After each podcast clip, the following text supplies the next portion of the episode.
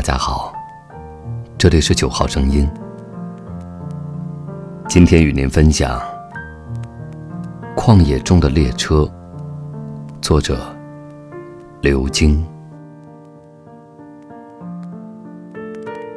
我所有的行李都在火车上，兜着越来越大的圈子。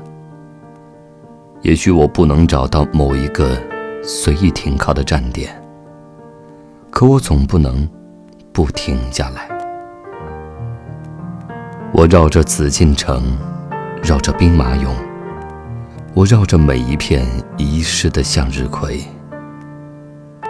而我依旧不清楚，我是从哪里上车的，又从哪里下车。